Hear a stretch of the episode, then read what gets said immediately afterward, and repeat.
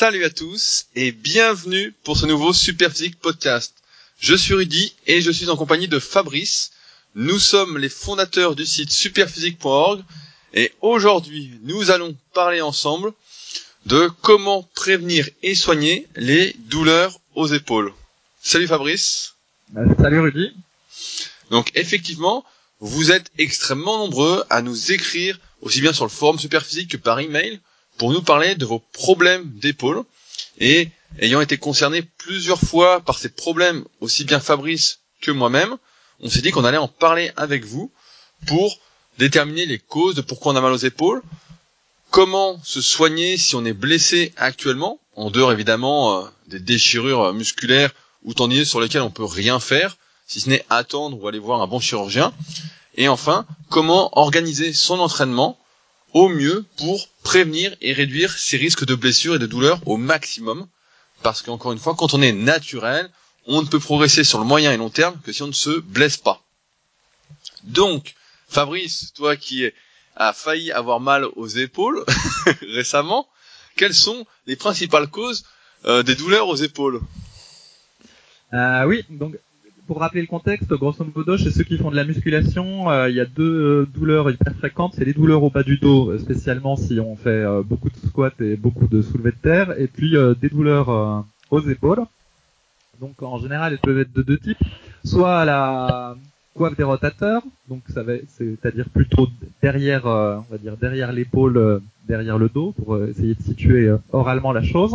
Ou soit souvent, ça va être sur le devant de l'épaule euh, à la jonction avec le, biceps où on a tendance à avoir euh, des tendinites. Et donc par exemple en ce qui me concerne, j'avoue que je touche toujours du bois et euh, parce que j'ai souvent des tendinites à la jointure entre le, biceps et, l'épaule, même en m'échauffant bien, etc. Peut-être que t'en en parleras après. Et notamment, il y a deux exercices euh, que j'évite de faire ou que je fais avec parcimonie, c'est les dips et le curl euh, incliné très légèrement parce que ça a vraiment tendance à me donner euh, des tendinites. Peut-être parce qu'il y a des choses que je ne fais pas bien, tu le diras. et sinon, il y a longtemps, je me suis blessé l'infraépineux, donc c'est un petit muscle qui se situe dans, dans, le dos, qui fait partie de la coiffe des rotateurs et qui est très fragile et je me le suis blessé en débutant l'haltérophilie parce que euh, au cours d'un arraché. Donc il faut savoir que le mouvement d'arraché c'est un mouvement compliqué et que justement qui implique euh, beaucoup la coiffe des rotateurs. Et comme je faisais euh, beaucoup de musculation, j'étais plus fort qu'un débutant en haltérophilie. Et donc j'ai voulu utiliser des charges à l'arraché, à l'épaulé jeté, qui était euh, plus en accord avec la force que j'avais grâce à la pratique de la musculation, mais sauf que j'avais pas la maîtrise technique des mouvements d'haltérophilie. Et moralité, au bout de trois séances, je me suis fait mal et je pense qu'à l'époque, j'ai dû me faire une petite déchirure de l'infraépineux. Et en gros, ça m'a handicapé euh, pendant des mois et des mois parce que euh, plutôt que d'arrêter de m'entraîner et de me reposer, eh ben j'ai essayé de continuer à m'entraîner et à faire des mouvements, tous les mouvements possibles, sans avoir trop mal. Et au final, ça a duré euh, beaucoup de temps. Et oui, je, me, je me souviens, de cette, je me souviens de cette période d'haltérophile. À l'époque, t'étais, en plus, t'avais un super club à côté de chez toi. C'était le club de Neuilly, je crois, où il y avait le champion de France qui s'entraînait. Je sais plus en quelle catégorie là. Et euh, je me souviens. En 85 kilos. Ouais, il y avait vraiment. Tu me disais, ouais, il y a vraiment de l'entraînement. Et puis c'était vraiment une salle où euh, il y avait pas mal d'entraîneurs de petits vieux. Je sais plus, c'est, je dis ça un peu péjorativement, mais euh, sans vouloir l'être forcément, mais qui donnait de conseils, qui était là un peu pour euh, aiguiller sur la technique, etc. C'était finalement un bon club, si ce n'est que, ouais, souvent on s'est mal aux épaules parce qu'on utilise un peu trop son ego plutôt que sa raison. Euh, ce que je veux dire par là, c'est que en musculation, donc en dehors de l'haltérophilie, pour ceux qui font de la musculation, bah comme euh, comme Fabrice et comme moi, c'est-à-dire pour progresser, pour prendre du muscle, pour être en meilleure forme, etc. Quand on débute, souvent, on est un peu à la merci de son ego, on va travailler sur tous les muscles qui se voient. On va faire les pectoraux, on va faire les biceps, on va faire les épaules, notamment l'avant, et puis le faisceau latéral du deltoïde. Et on va rarement faire l'arrière d'épaule. On va rarement faire autant d'exercices de tirage, de rowing, que d'exercices de poussée. C'est-à-dire qu'on va accentuer, en fait, tous les muscles qui sont rotateurs internes de l'épaule, tous les muscles qui vont attirer les épaules en avant et qui vont faire une posture un peu bossue, Euh, c'est assez simple. Si vous vous mettez dans une glace de profil, vous pouvez faire un petit test, et que vos épaules, et qu'on voit un peu votre dos de profil, c'est que vous êtes bossu. et ça, c'est un test à faire, et normalement, votre épaule doit cacher, si elle est bien placée, votre dos en fait, de profil. Vous ne devez pas voir votre dos, à moins d'avoir des trapèzes énormes, mais quand on est naturel, trapèze moyen inférieur, en général, ça n'arrive pas. Et c'est pourquoi, en fait, un mauvais entraînement, ce déséquilibre entre les exercices de rotation interne et de rotation externe de l'épaule, font que petit à petit, on a une posture qui se dégrade et on en arrive à se blesser aux épaules. Alors Fabrice a décrit les deux principales douleurs et c'est vrai que souvent ce qui se passe, c'est qu'on se fait mal au tendon de la coiffe des rotateurs, je dirais plus précisément au sus épineux qui s'enflamme assez rapidement si on n'en prend pas soin, et également au tendon du long biceps, donc devant. Euh, donc le tendon du long biceps, si vous connaissez pas trop l'anatomie, en fait c'est un tendon qui va passer dans une gouttière, et parfois, par certains anatomistes, par certains médecins, il est considéré comme faisant partie intégrante de la coiffe des rotateurs, et je peux vous en parler en connaissance de cause, parce que j'ai eu mal à ce tendon-là pendant plus de deux ans. J'ai galéré pendant deux ans à chercher des solutions, à voir comment vous pouvez guérir. Et en fait, tout venait, comme je viens de vous l'expliquer, de ce déséquilibre. Pendant des années, j'ai fait les pectoraux deux fois par semaine.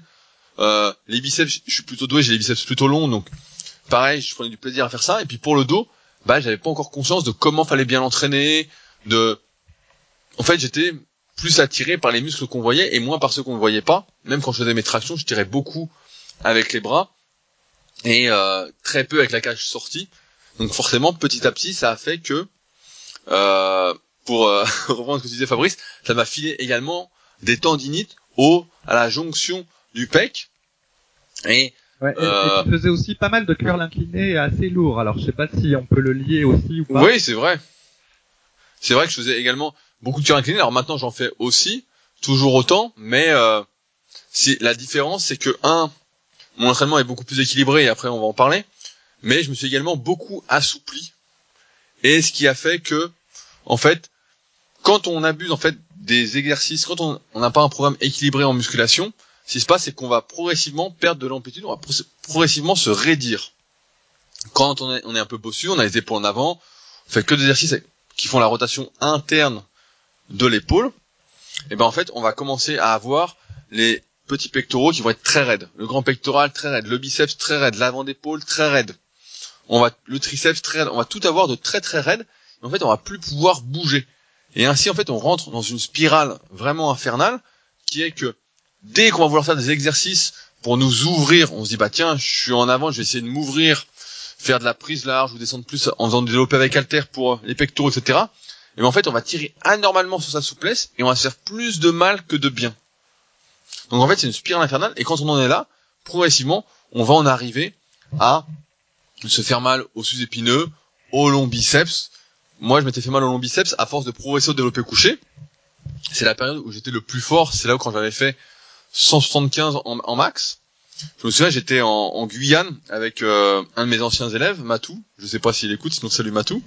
Et euh, j'étais vraiment super fort, quoi. Et, euh, j'ai senti progressivement que ça me lançait, ça me lançait. Et pendant deux ans, j'ai fait tous les examens possibles et inimaginables, hein, bien évidemment, comme d'habitude. Et j'avais l'épaule qui se déstabilisait à chaque fois que je poussais au coucher, ça me balançait une décharge dans l'épaule gauche. Et euh, en plus, j'avais mal aux insertions. Bah ouais, en fait, c'est une spirale, une spirale, une spirale. Et donc, euh, quand on en arrive là, qu'est-ce qu'il faut faire? C'est ça la, la, la question, c'est qu'est-ce qu'il faut faire finalement quand on en arrive à ce stade-là pour justement guérir entre guillemets de ces tendinites, de ces blessures, de ces douleurs handicapantes? Parce que également souvent, l'exemple du long biceps que j'ai eu euh, est un bon exemple, c'est que quand vous allez faire des examens, on va rien vous trouver.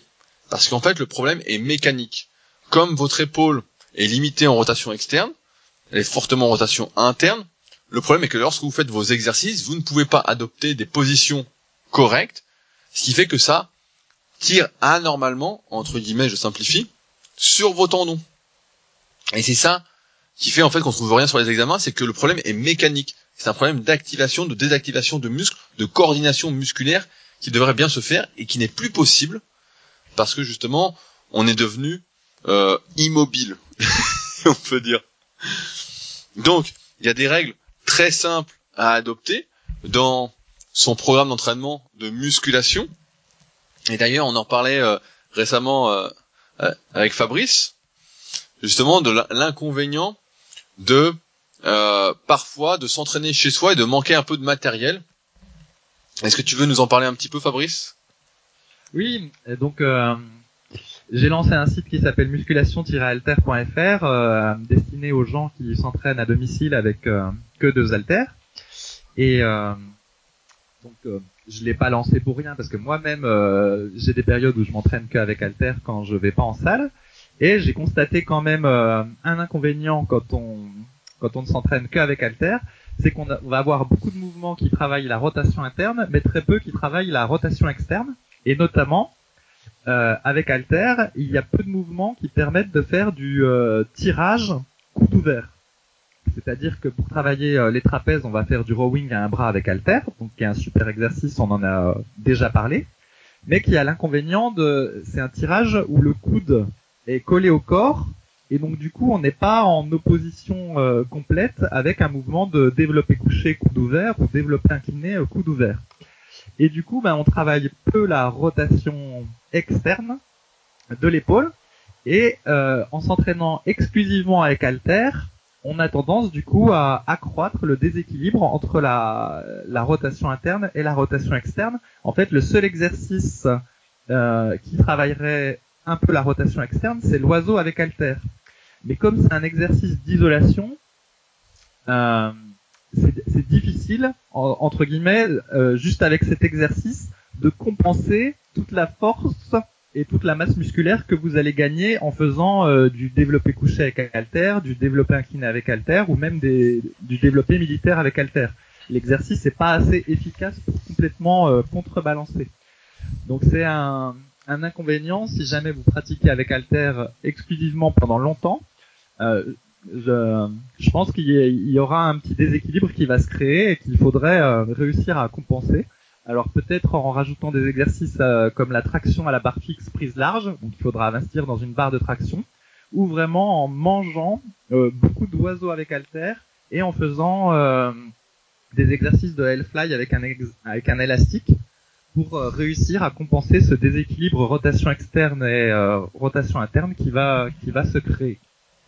Non mais tu, soulignes un point très juste en parlant des Hellfly et de l'infraépineux.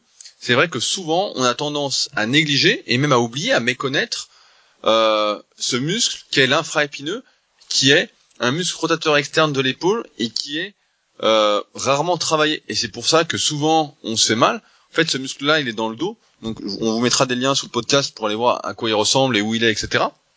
Mais quand on l'échauffe pas, qu'on le travaille pas, et qu'on fait pas en plus de mouvements de rotation externe, style des rowing, etc., des mouvements qui vont étirer, qui vont redresser, eh bien en fait on se retrouve précisément à avoir un infraépineux qui est très très faible et donc beaucoup plus fragile que la norme. Et c'est comme ça que mon avis que tu t'es blessé par exemple euh, à l'altéro, ça n'a pas aidé parce qu'à l'époque je pense pas que tu travaillais l'infraépineux et même moi pendant des années je, je savais même pas ce que c'était, on le faisait pas. Puis des fois j'ai connu des personnes, je me souviens, qui rien qu'au développé couché c'était déchirer l'infraépineux, quoi. On se rend pas compte, mais c'est pour ça qu'on en a parlé dans le précédent podcast sur l'échauffement. C'est vraiment très très important d'échauffer l'intégralité des muscles. Par exemple, du haut du corps, si on fait une séance pour le haut, même si on fait que les pectoraux, ou d'échauffer tout le bas, même si on fait pas tout le bas pendant la séance intensivement. Sinon, on finit vite en fait par des muscles froids, sous-développés, non renforcés, et on se blesse bien plus facilement. Alors, maintenant, euh, comment vous guérir si vous avez mal aux épaules? Donc je vais commencer par le plus simple. Si vous avez une tendinite au long biceps et que celle-ci est corrélée à une mauvaise posture, et c'est souvent le cas. Alors après, il y a des facteurs génétiques qui font que certains vont avoir la gouttière du tendon du biceps qui est un peu trop étroite, etc.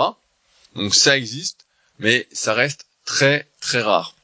En tous les cas, si vous avez une tendinite au long biceps, pour commencer, il va falloir bien évidemment éviter tous les exercices qui accentuent cette douleur, qui réveillent la douleur.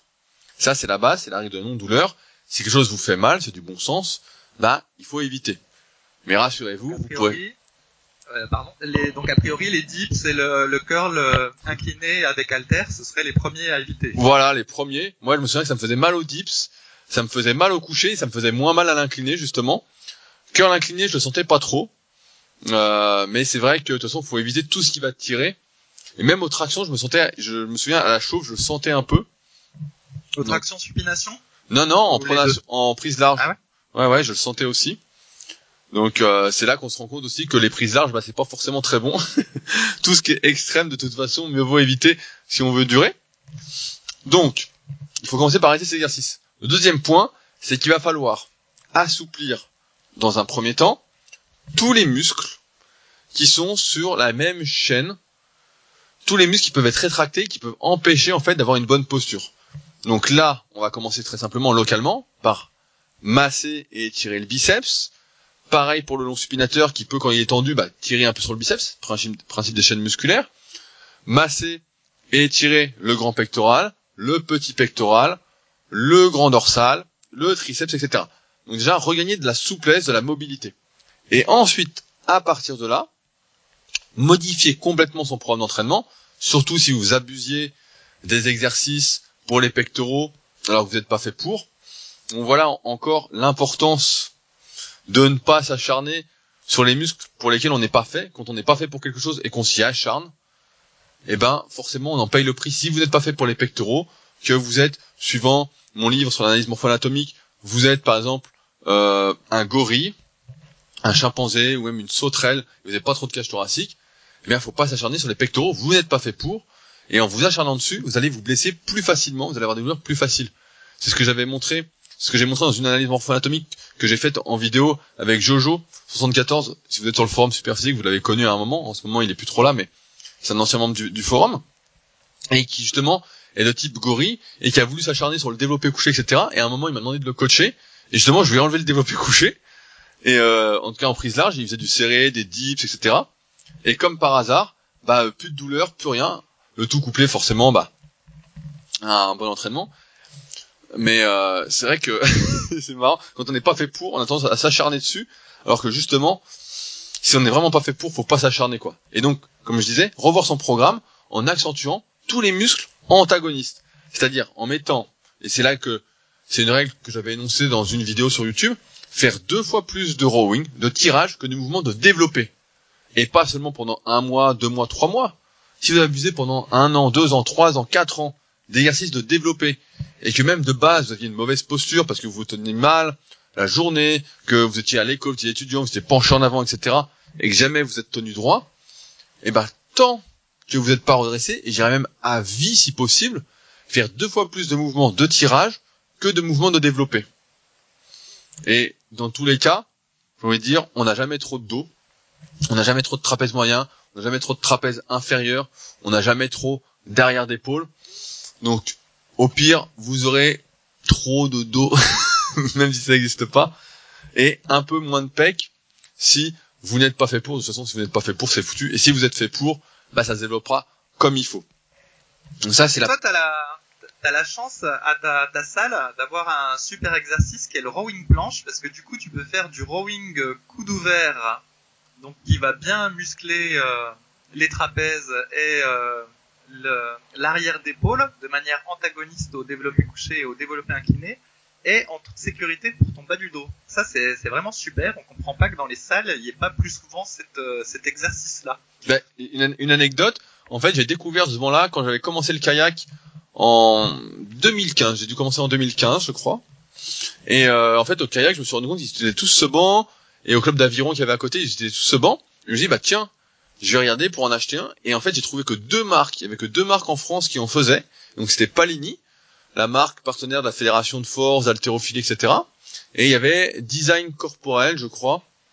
Je, je suis plus sûr de la marque multiforme peut-être. Enfin bon. Et donc, Palini, j'ai contacté, je dis, bah voilà, j'ai vu que tu vendais un ça m'intéresse. Et donc, ça coûte 1000 euros un banc comme ça. Et donc, j'ai commandé, etc.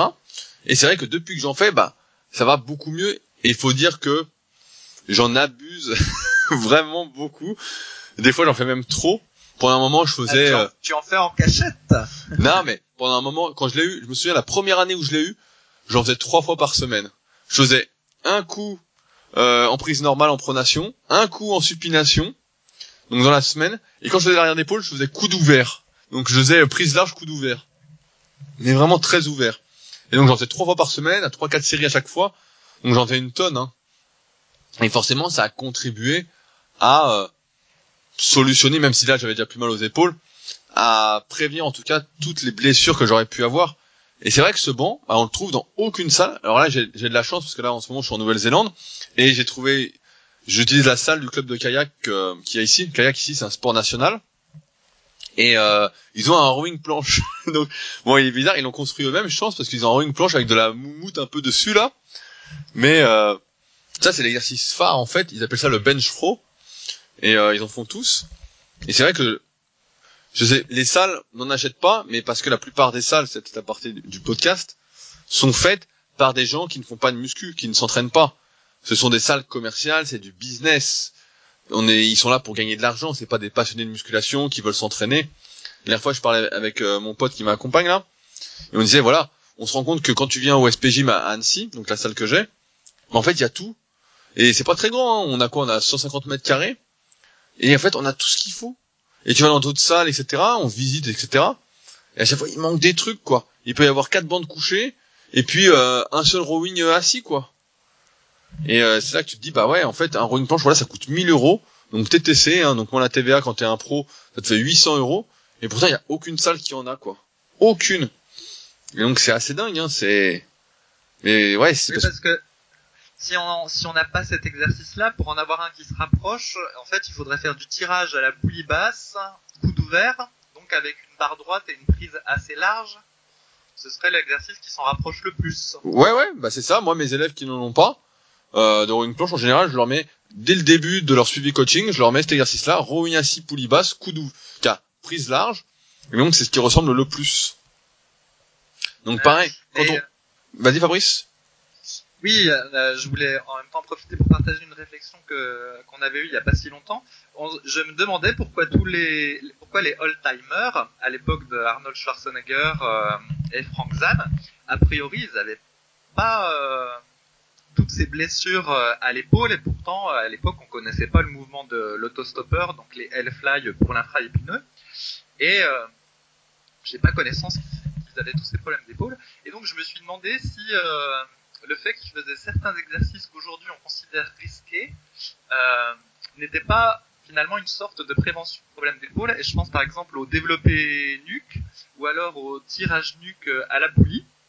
Peut-être que ces exercices-là, quand il les faisait, euh, ou même je pense au rowing buste penché euh, à 90 degrés prise large, peut-être que s'il les travaillait pas aussi lourd que ça, ça servait à prévenir un peu les problèmes d'épaule en forçant entre guillemets leur assouplissement et en travaillant euh, d'une certaine façon la rotation externe euh, sans faire de mouvements euh, spécifiques. Alors je sais pas ce que t'en penses. Non mais ça me permet d'enchaîner sur le deuxième type de blessure parce que c'est intéressant. Le, la deuxième blessure qu'on voit le plus souvent au niveau des épaules en fait c'est le sus-épineux. Le sus-épineux donc c'est un petit muscle qui sert à élever le bras latéralement et souvent ce qui se passe c'est que le tendon en fait à force d'avoir une mauvaise posture et qu'il soit sursollicité, eh bien en fait, il ça s'épaissit un peu, il est enflammé et donc ça frotte tout le temps et après on a super mal aux épaules, on peut plus faire d'incliné, on peut plus faire de développer épaules, on a mal pratiquement dans tous les mouvements. Il y en a même qui se réveillent la nuit tellement ils ont mal aux sus-épineux. D'ailleurs, on en connaît même qui progressivement arrivent à se déchirer, se micro-déchirer le sus-épineux. Et là, autant dire que c'est la merde. Vraiment, euh, là, je vous le conseille pas. Et c'est pourquoi il faut en prendre soin. Et c'est justement euh, là-dessus que j'ai orienté euh, une de mes formations vidéo, donc je crois pas que tu l'as Fabrice, la formation super épaule, parce que je me suis rendu compte que beaucoup de personnes en fait avaient mal aux épineux, parce que justement elles abusaient donc, c'est toujours les mêmes problèmes, hein, de la rotation interne et pas de la rotation externe, et surtout qu'elles se tenaient très mal. Quand on a mal aux épineux, souvent ce qui se passe, c'est qu'on a l'épaule qui est très haute, donc au lieu qu'elle soit basse, elles sont très hautes.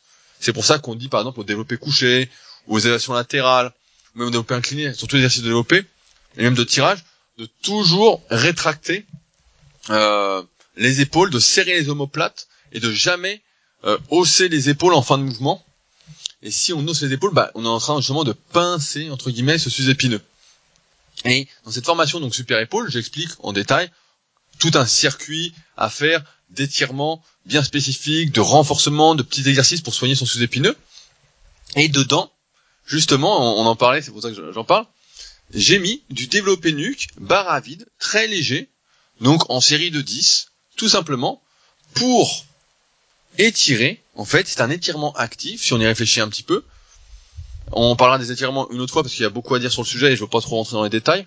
Mais c'est un étirement actif qui permet d'étirer tout ce qui est grand pectoral, petit pectoral, euh, qui permet en fait de retravailler sa rotation externe, de passer les épaules derrière. Parce que souvent, ce qui se passe, si vous êtes dans ce cas-là, d'avoir une mauvaise posture, d'avoir des douleurs aux épaules, vous êtes incapable de prendre la barre au squat, si vous voulez faire du squat, ou de passer la barre derrière la nuque avec une prise relativement serrée. Alors si on prend large, bah, tout le monde y arrive ou presque.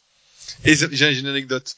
Dans la première salle où je m'entraînais à l'Apollo Club de Tremblay, là, qui n'existe plus, bah, le président du club, Moka, était tellement raide qu'il n'arrivait même pas à prendre la barre au squat au début à vide. Il était obligé de s'échauffer les épaules pour pouvoir prendre la barre. C'est pour dire. Donc c'est c'est une sacrée anecdote quoi. Quand j'y reprends, je le vois faire et tout. Et ça, il n'arrivait pas à prendre la barre le mec. il a du vol de pas s'être massacré quoi. Et donc, moi je suis assez d'accord avec avec ce que tu dis. C'est que ce développé nuque, moi, je, un moment, pendant un moment, j'avais arrêté d'en refaire en étirement, donc barre à vide, hein, en série de 10 tranquillement, euh, en début ou en fin de séance. Et j'avais remarqué justement que je me, je me raidissais progressivement, que j'avais de plus en plus mal au tendon du pec, euh, etc. Et depuis que j'en refais, là, ça fait deux trois mois que j'en refais, je réapplique mes conseils, donc c'est marrant parce que souvent, quand je fais une formation euh, vidéo, je réfléchis à tout en détail, etc. Je trouve des trucs, il y a des trucs auxquels euh, que j'avais pas en tête, etc. Et après, bah on oublie forcément si on n'applique plus. Et depuis que je refais ça, et bah forcément, j'ai beaucoup moins de douleur. Ça passe progressivement et je suis beaucoup plus souple des épaules, hein, mais beaucoup beaucoup plus souple. Et c'est vrai que aujourd'hui, on a une phobie dans le milieu de la musculation de d'utiliser des exercices qui sont un peu risqués. Et nous, on est les premiers à dire voilà, faites attention quand vous faites ça, etc. Mais il y a un monde entre faire des exercices de manière légère dans un but correctif, dans un but d'étirement actif ou dans un but de gainage, et de faire des exercices dans un but de progresser, de forcer toujours plus. Par exemple, on va dire, le squat est un bon exercice si vous ne le faites pas trop lourd, que vous ne forcez jamais à fond, que vous ne cherchez pas à battre vos records, que vous le faites par exemple à 80 ou 100 kilos, euh, alors que vous pouvez, vous pouvez faire, je sais pas, 10 à 150, vous restez à 80 ou 100 kilos, vous faites des séries de 10 tranquilles, c'est un très bon exercice pour vous assouplir, pour maintenir votre mobilité, pour travailler votre gainage, etc. Maintenant, le faire à 150 ou 160 en forçant des de vos records, ça, il y a de fortes chances que ça finisse mal. Et pour le développer nuque, bah, c'est la même chose. On sait très bien que mettre les épaules derrière, en plus quand on n'a pas la mobilité, c'est encore pire, mais même si vous le pouvez, mettre des poids lourds derrière, bah c'est pas forcément bon en fonction de votre morpho-anatomie, en fonction de comment vous êtes, notamment si vous êtes étroit d'épaule, ça va être un peu compliqué d'en faire euh, sans risque, en tout cas vous allez avoir plus de risques de vous blesser. Mais le faire barre à vide pour vous étirer, c'est une très bonne idée. Maintenant le faire en forçant, en se tortillant, en montant un bras après l'autre, en essayant de progresser à fond dessus, bah là c'est une erreur qui va se payer. Et en plus là, si votre épaule elle part derrière, là c'est pas les petites douleurs dont on vous parle, hein. Là, c'est carrément euh, arrachement de ligament, quoi. Et là, l'arrachement de ligament, euh, alors d'abord il y a la luxation, etc. J'exagère un peu, mais si ça s'arrache, là, euh, vous allez douiller. Hein. Là, là, votre épaule est complètement cuite. Donc, je reviens sur le truc du, du sus-épineux. Quand on a le sus-épineux qui est pincé entre guillemets, ce qu'il faut faire, c'est un, donc la même chose que au niveau des étirements et d'assouplissements qu'on a vu juste avant pour le biceps, mais également ce qu'il faut, c'est accentuer encore plus le travail notamment du trapèze inférieur. Parce que quand on a l'épaule haute, en fait, ce qui va servir à abaisser l'épaule, principalement, ça va être le trapèze inférieur. Et c'est pourquoi, rien que pour ça, si vous avez des petites douleurs euh, au sus-épineux, pour prévenir, je vous recommande d'exécuter ce que j'appelle des shrugs à la poulie haute. Donc en fait, au lieu de hausser l'épaule quand on a des poids en bas, bah là en fait on va prendre la poulie haute, une poignée et on va chercher à descendre l'épaule. Et donc faire des séries comme ça de 15-20 répétitions. Le but c'est de le faire léger pour essayer de réactiver, comme on disait tout à l'heure, problème d'activation, désactivation, de réactiver le trapèze inférieur pour qu'ensuite sur vos exercices, il puisse travailler, il ne soit pas amnésique et qu'il puisse maintenir votre, votre épaule dans la bonne position sans qu'elle se hausse. On voit souvent, et ça m'arrive aussi, quand je fais mes exercices de développer, euh, à un moment, je fatigue forcément, je force, et mes épaules tiennent beaucoup moins en arrière. Et ça, le problème, c'est un manque de force dans le trapèze moyen et un manque de force dans le trapèze inférieur. Et le trapèze inférieur est hyper important. Pareil, ça, on l'avait montré, je sais pas si vous l'avez dans ma formation sur le développé couché, que le, quand on fait le couché, en fait, rétracter les épaules, c'est bien, mais ce qu'il faut, c'est les, les rétracter basses. Si on rétracte les épaules en arrière et qu'on hausse les épaules en même temps, bah là, c'est sûr qu'on va s'arracher euh, le supraépineux. En tout cas, on va se faire mal. Et si on a suffisamment de trapèze inférieur, on va pouvoir rétracter en bas, donc là, être dans la bonne position. Et s'ils sont suffisamment forts, ces trapèzes moyens et inférieurs, on va pouvoir tenir la position pendant toute la durée de ces séries, même si on force. En tout cas, on réduira grandement les risques. Mais c'est vrai que ces exercices un peu oubliés qu'aujourd'hui on dit bah non faut pas les faire etc. Je pense qu'il faut les faire au moins de manière légère. Alors rowing buste penché, si vous avez un rowing planche, non. Si vous avez une poulie basse, non. Mais si vous n'avez pas vraiment le choix, et je me souviens d'ailleurs que c'était un de tes exercices fétiches, Fabrice, c'est rowing buste penché barre à 90. Quand j'étais entraîné euh, à côté de Puto, tu avais bombardé à fond cet exercice qui t'avait d'ailleurs donné pas mal de dos. Oui, ça, ça marchait pas mal. Je me souviens, j'avais, je faisais une dizaine de répétitions euh, autour de 85 kilos, je crois. Mais euh, cela dit, euh, maintenant, si je devais en refaire, je pense que mon bas du dos ne tiendrait pas, mais ça avait une certaine efficacité à n'en pas douter. Et d'ailleurs, je me souviens qu'il y avait, euh, il y avait un livre, euh, je crois que c'était l'entraînement de Jean-Luc euh, Favre. Oui. Je crois que tu l'avais celui-là, et il me semble que effectivement, lui dans sa séance de dos, c'est pareil, il bombardait le, le, rowing prise large à 90 degrés, quoi. Ouais, mais lui, lui, il expliquait. Donc c'était un de mes livres préférés quand j'étais gamin, qui s'appelle Devenez champion du monde. C'était une énorme interview de Jean Texier, donc le plus grand écrivain de la muscu, qui est malheureusement mort depuis un petit moment, de Jean-Luc Favre, qui avait été champion du monde en 1989 euh, je crois qu'il avait 23 24 ans quand il était champion du monde d'IFBB, donc il, était dopé, mais c'est pas le propos. Mais et donc il, justement son point faible c'était le dos. Il était pas fait pour le dos. Si on analyse la morphoanatomie de son dos, on voyait il avait le dos qui finissait euh, assez haut et euh, au niveau du bras ça s'insérait assez de manière rectiligne. Et il dit j'ai commencé à prendre du dos. Vous je connais par cœur. Il dit à partir du moment où j'ai commencé à faire trois exercices de rowing dans ma séance pour le dos. Alors le mec il dit et il dit en plus je les faisais lourds parce que il dit sinon je prenais pas du dos. Donc le mec il faisait rowing bar buste penché à 90. Il faisait du rowing poulie basse après, souvent en prise neutre mais hyper lourd. Hein. Je me souviens, je sais plus, il y avait les poids mais genre à 130 ou 140 quoi, hein. assez strict. Et le mec après faisait du rowing à un bras encore et puis bon il mettait super lourd quoi. C'était un mec qui était super fort. Et euh, c'est vrai que on oublie progressivement tous ces exercices parce qu'on se dit ah là là attention, on va pas les faire, même léger, c'est dangereux, etc. Alors que tant qu'on est en contrôle tant qu'on est, voilà, tant qu'on gère le mouvement et qu'on ne se fait pas contrôler par le mouvement, ben, en fait tout va bien. C'est comme une série d'échauffements, comme quand vous échauffez en musculation. Au début, je sais pas vous, mais moi je démarre, j'y vais tranquille, doucement, je m'assouplis, etc. Ben là c'est pareil pour ces exercices dangereux. Je pense qu'il faudrait les faire euh, au moins de manière légère, très légère, pour au moins que ça serve d'assouplissement. Et c'est d'ailleurs, comme je disais, bah, une des bases un des étirements que je propose dans le circuit, dans la routine que je propose pour guérir de ces épineux dans ma formation super épaule, parce que vraiment, ça peut vous sauver quoi. Ça peut, vous allez sentir une fois que vous avez les épaules libres et retrouver une bonne posture. Moi, c'est ce qui m'a sauvé en tout cas pour le long biceps, c'est qu'une fois que j'avais tout assoupli, que euh, comment, j'avais tout bien assoupli, je pouvais adopter une bonne posture et je pouvais travailler mieux mon dos. Parce que pareil, quand on a une mauvaise posture, les épaules en avant, etc., ou les épaules haussées et tout. Mais en fait, quand on fait des exercices pour le dos, on n'arrive pas à faire ce que je l'appelle le mouvement des épaules. On n'arrive pas à rétracter les épaules. Et donc, on n'arrive pas à bien solliciter le dos. En fait, on en arrive à faire un mouvement de bras, un mouvement en fait de flexion de coude, tout simplement, mouvement de biceps, de long spinateur, de brachial, derrière d'épaule, et non pas un mouvement de trapèze moyen inférieur. Et dans ce cas-là, bah forcément, les mouvements de rowing, ont peu d'intérêt. C'est peut-être pourquoi certains se disent non mais moi je fais plein d'exercices de rowing et puis j'ai toujours mal aux épaules. Oui mais peut-être parce que tu les fais pas bien comme il faut. Et je tombe, ça me fait euh, ça me fait sourire mais souvent sur Instagram je vois des personnes qui disent voilà comment faut faire le mouvement etc et qui ont justement aucun mouvement d'épaule alors que c'est justement la base des bases quand on fait le, quand on veut prendre du dos. En tout cas moi depuis que je fais ça depuis donc je m'étais fortement intéressé à tous ces problèmes de mouvement d'épaule, à pourquoi certains n'y arrivaient pas, etc. Pareil, j'avais fait bah, dans ma formation super dos, il y a une grosse partie là-dessus pour travailler sa rotation externe d'épaule, pour pouvoir faire le mouvement d'épaule, etc. Et je m'étais vraiment intéressé. Et depuis que j'avais compris, depuis que j'ai compris ça, en fait, bah, j'ai vraiment pris énormément du dos. On peut voir sur mes photos régulièrement, etc. C'est encore un muscle où je progresse régulièrement après 15 à 16 années de pratique, alors que par exemple si on prend mes bras, bah ça fait un moment que ça n'a pas bougé quoi. Parce que pendant des années en fait, j'entraînais le dos comme un manche quoi. Je faisais n'importe quoi.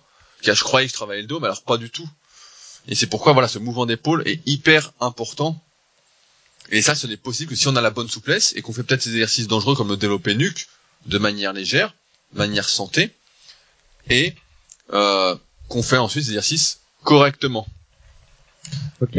Et pour le, le trapèze moyen inférieur, est-ce que tu penses qu'un tirage à la poulie haute en inclinant le buste à 45 degrés euh, est suffisant pour le travailler, par exemple? Ouais, mais ça, ça, ça peut être très bien. En fait, c'est pareil, c'est un exercice que j'adorais faire.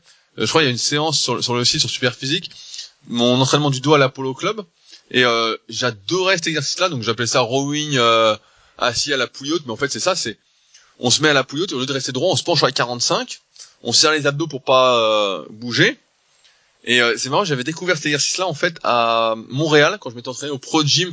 Je crois c'est en 2013. Et il y avait une machine exprès pour faire cet exercice-là où on calait ses pieds et tout. Enfin, c'était super. Et retour en France, bah forcément, il n'y avait pas ça. Et donc je le faisais, bah comme tu dis, à 45. Et après, tu fais ton mouvement d'épaule. Donc t'amorces avec ton mouvement d'épaule et après, hop, c'est bon, tu serres les omoplates à fond et ça fait bien le trapèze moyen et inférieur. Donc plus le trapèze moyen, que pour l'inférieur, il faut vraiment abaisser les épaules. Et dans ce cas-là, je recommande plus de faire euh, du rowing assis poulie basse, soit en prise neutre serrée, soit en prise supination si on n'a pas un trop fort valgus avec une barre Z. Pour vraiment garder les épaules basses, quitte même à accentuer ce mouvement de bas des épaules, si on peut dire d'abaissement des épaules en fin de mouvement, pour vraiment contracter ce trapèze inf qui est chez la plupart des individus. Je le vois parce que j'ai souvent des coachings premium euh, au Super Gym sur Annecy et souvent c'est rare que je vois quelqu'un qui a une bonne posture de base et je vois souvent qu'il y a un problème d'amnésie du trapèze moyen parce que quand je fais un exercice il y a tout qui se contracte sauf le trapèze euh, inférieur. Il y a tout sauf ça quoi. Donc euh, pour le trapèze moyen je pense que ça peut le faire mais pour le trapèze inf je recommanderais de commencer par le sensibiliser donc avec le shrug à la pouille haute comme j'ai dit tout à l'heure. Et après de faire des rowing ouais, avec prise serrée euh, en abaissant les épaules.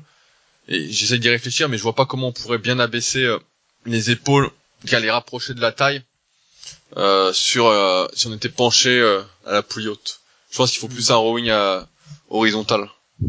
En fait, si je résume, tous les problèmes d'épaule qu'on cite viennent du fait qu'on a tendance à avoir les épaules trop hautes et trop en avant, et que en fait ce problème, ce problème-là, qui déjà est aussi lié à la posture derrière l'ordinateur, peut s'accentuer avec la musculation si on fait pas tous des exercices pour faire l'inverse, c'est-à-dire des exercices qui ramènent les épaules en arrière et basses.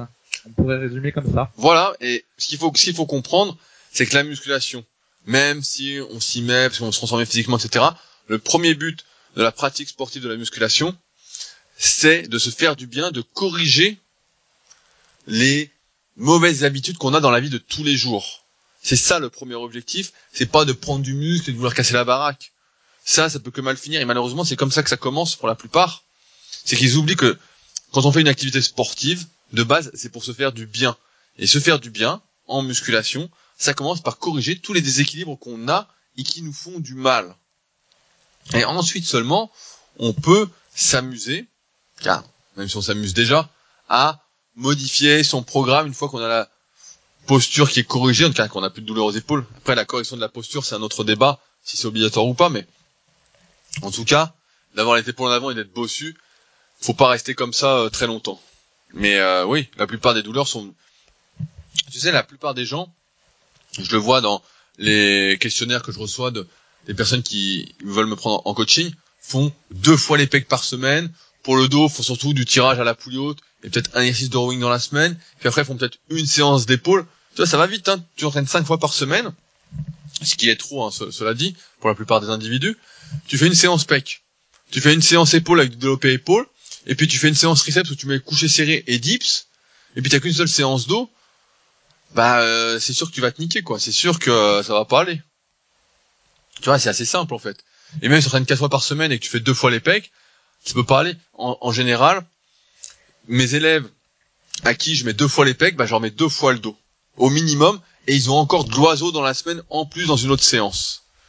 Hmm. Donc ça, pour moi, c'est le minimum. Mais surtout, jamais en arriver à faire deux fois plus de pecs que de dos. Au minimum autant. Et si possible, bah, plus de dos. Et surtout, bien s'étirer tous les muscles qui sont rotateurs in- internes et qui se sont enraidis par une mauvaise pratique de la musculation, ce qui nous est tous arrivé. Et ce qui nous arrive encore, comme on, l'explique dans ce podcast, c'est marrant. Je pense de toute façon qu'on a besoin de faire des erreurs pour se rendre compte de ce qu'il faut faire et réfléchir, parce que sinon, euh, on est moins sensible en fait à, à tout ça, quoi. C'est marrant comment euh, l'être humain. voilà, Fabrice, tu voulais rajouter quelque chose? Bah, non, je, je pense qu'on a, je pense qu'on a fait le tour. On a fait un, un bon podcast là. Faut que les gens se rendent compte euh, du cheminement que nous-mêmes on a dû faire pour en arriver à tout ça, parce que voilà, quand on a débuté, ben on était un peu comme tout le monde et, et il faut du temps pour réfléchir à, à tout ça. Ah ouais, bah il faut énormément de temps. Comme je disais tout à l'heure, en fait, moi c'est surtout quand j'ai dû faire mes formations, quand j'ai dû m'intéresser aux problèmes que j'avais, bah j'ai dû réouvrir les bouquins d'anatomie, réouvrir des bouquins de physio, euh, des trucs médicaux, etc. pour voir ce qu'il en était, questionner des chirurgiens, des trucs, et me dire voilà, et puis après tester sur des dizaines et des dizaines de gens. Si aujourd'hui je vous dis voilà, vous avez mal au sous-épineux, vous avez une mauvaise posture, etc. Prenez ma formation super épaule, ça va vous guérir. C'est parce que je l'ai fait tester à 100, 200, 300 personnes et que au bout de ça dépend de vous partez, mais en moyenne, au bout de 4 à 6 semaines, bah hop, la posture allait mieux, il y avait beaucoup moins de douleur, ça partait progressivement, et hop, c'était reparti. C'est sûr que c'est un temps monstre de se renseigner, etc., mais en général, moi c'est comme ça que je fonctionne, c'est, il m'arrive quelque chose, et après ça me passionne, parce que j'aime pas être inactif, et j'ai besoin de, de comprendre pour me guérir, et c'est pour ça que, bah voilà, dans les formations vidéo, il y a évidemment tout le côté pratique, mais également toute la théorie avant pour comprendre ce que vous allez faire et vraiment être un acteur de votre guérison, de votre prévention, de vos progrès. C'est ce qu'on défend avec Superphysique. Hein. Euh, agir en connaissance de cause et non pas seulement agir. C'est pourquoi on vous propose pas seulement juste des programmes sur Superphysique, mais on vous propose plein d'articles explicatifs, parfois qui vont peut-être un peu loin en détail, mais pour vous permettre justement bah, de pas être pris pour un con par d'autres, de pas perdre du temps, de pas vous blesser, de vraiment voilà atteindre vos objectifs tout simplement. Et sans sans ça, en achetant juste des programmes, en faisant juste des programmes comme ça un peu au hasard, bah ça peut pas ça peut pas bien finir hein, en tout cas. Donc, Euh. si ce podcast vous a plu, si ce podcast vous a plu, laissez-nous un petit commentaire euh, sur euh, iTunes. N'hésitez pas à vous abonner sur euh, SoundCloud et iTunes également. C'est vous qui avez le pouvoir de décider si on continue ou pas, parce qu'évidemment, bah, plus on a de lecteurs, plus on a d'auditeurs, plus on est content et plus ça nous motive à continuer. N'hésitez pas aussi à nous poser des, des questions pour que les podcasts soient peut-être un peu plus interactifs. Et puis, bah, sinon, on vous dit à la semaine prochaine. J'en profite rapidement pour dire que ce podcast a été fait sous l'initiative d'une question d'un internaute justement. Ah. C'est euh, Julien, donc qui est membre de ma rubrique, un petit jeune qui a 10 18 ans et qui m'avait demandé de parler justement de ces problèmes de rotation interne et externe de l'épaule. Et donc, euh, et effectivement, si vous avez des idées de sujets, n'hésitez pas à nous les envoyer. Vous avez des, des problèmes, etc. Nous, on se fait un plaisir après de sélectionner, d'essayer d'y répondre, etc. Donc c'est directement par email pour les sujets. À chaque fois, je le dis, c'est rudy.koya@yahoo.fr. Je souhaite préciser également, donc Fabrice a parlé de iTunes, mais également si vous êtes sur iPhone, c'est-à-dire que si vous n'êtes pas sur PC avec iTunes, pour laisser des commentaires, c'est directement sur l'application podcast sur iPhone, et vous allez sur le podcast, et tout en bas, il y a rédiger un avis. Donc là, aujourd'hui, vous êtes 54 à avoir laissé cette petite note de 5 étoiles. Donc euh, si vous pouviez prendre le temps, 2-3 minutes, de euh, laisser un avis, puis ces 5 étoiles pour nous encourager, et puis de faire connaître ce podcast, hein, plus vous euh, ferez en sorte qu'il y ait de commentaires, de notes, etc., plus on sera nombreux et plus on avancera ensemble. hein. Je suis encore une fois convaincu que c'est qu'ensemble qu'on avance. Je vous laisse avec quelques liens sous le podcast. Euh, donc le lien du site de Fabrice, musculation-alter.fr. Je vous laisse avec un lien pour vous guérir si vous avez une tendinite au long biceps. Donc, euh, c'est une formation vidéo que j'avais faite. Le lien pareil de la formation super épaule, j'en ai pas mal parlé. Donc pour ceux qui ont des problèmes de posture, qui ont les épaules vraiment en avant, qui ont des problèmes au sous-épineux ou les épaules un peu trop hautes, ça c'est vraiment la formation qu'il vous faut. Euh, ça va vraiment vous guérir. Et enfin, je vous laisse avec un dernier lien, vu qu'on a, a un peu parlé d'analyse morpho-anatomique, donc c'est mon livre sur l'analyse morpho-anatomique pour déterminer ce pourquoi vous êtes fait, ce pourquoi vous n'êtes pas fait, et éviter de vous acharner sur ce quoi vous n'êtes pas fait et vous blesser. voilà, en attendant, nous, on se retrouve donc dès la semaine prochaine pour un nouveau podcast. Salut à tous. À la semaine prochaine. Salut.